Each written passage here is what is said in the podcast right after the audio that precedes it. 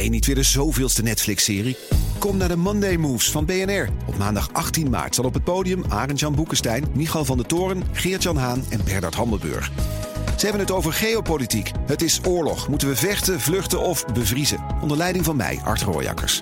18 maart dus in het De La Mar Theater in Amsterdam. Check bnr.nl slash mondaymoves.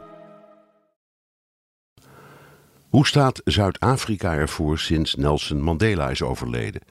Jos Hummelen stelde de volgende vragen. Vraag 1.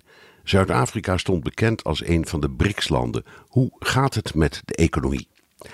Zuid-Afrika is en blijft na Nigeria de grootste economie in Afrika, maar de schommelingen zijn groot en dus verontrustend. De recessie uit 2016 en 2017 is beëindigd en in het laatste kwartaal van 2017 groeide het bruto nationaal product met ruim 3%.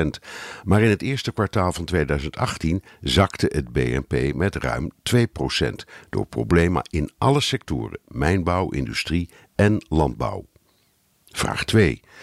President Zuma verloor internationaal al zijn geloofwaardigheid. Hoe doet zijn opvolger en ANC-partijgenoot Ramaphosa het? Erger dan Zuma kan het nauwelijks. Die was door en door corrupt, hield er een soort harem op na en liet de economie ontsporen. Ramaphosa had nauwe banden met Mandela, klom op van straatarm tot rijk en wordt gezien als een slimme bestuurder met financieel-economische kennis.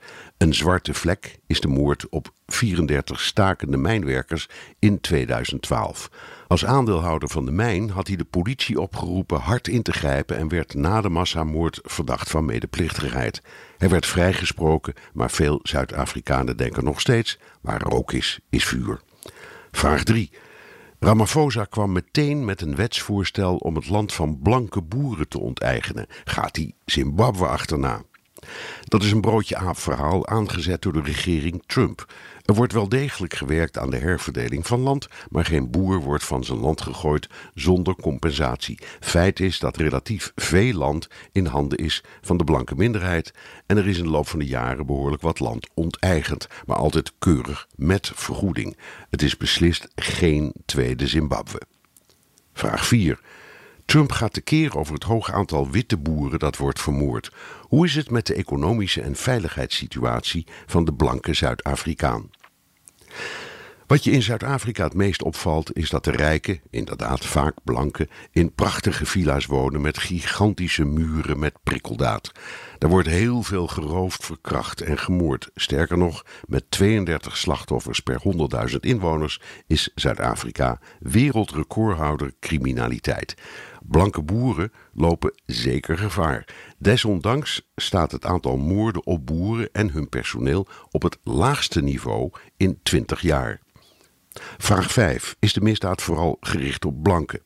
Nee, het is iedereen tegen iedereen. Racisme speelt zeker een rol, ook zwart tegen zwart. Maar het is vooral een economisch probleem. De kloof tussen arm en rijk is kolossaal. Dank Jos Hummelen.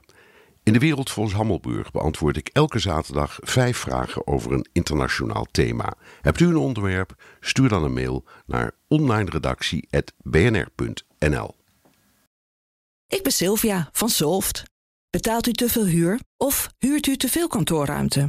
Solft heeft de oplossing.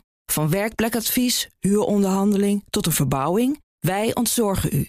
Kijk voor al onze diensten op soft.nl.